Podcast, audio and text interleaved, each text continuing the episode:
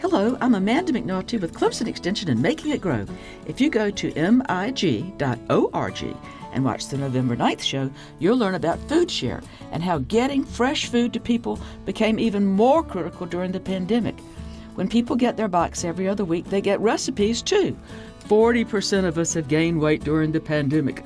Lack of exercise, eating comfort foods, and finding it harder to get fresh foods.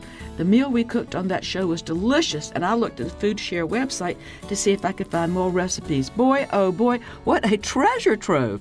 I'm going to start fixing some of these meals, getting healthier suppers for my family, and I'll expand my repertoire and recharge my interest in cooking at the same time. Who can resist garlic smashed sweet potatoes with Parmesan cheese? Funded by South Carolina Farm Bureau and Farm Bureau Insurance.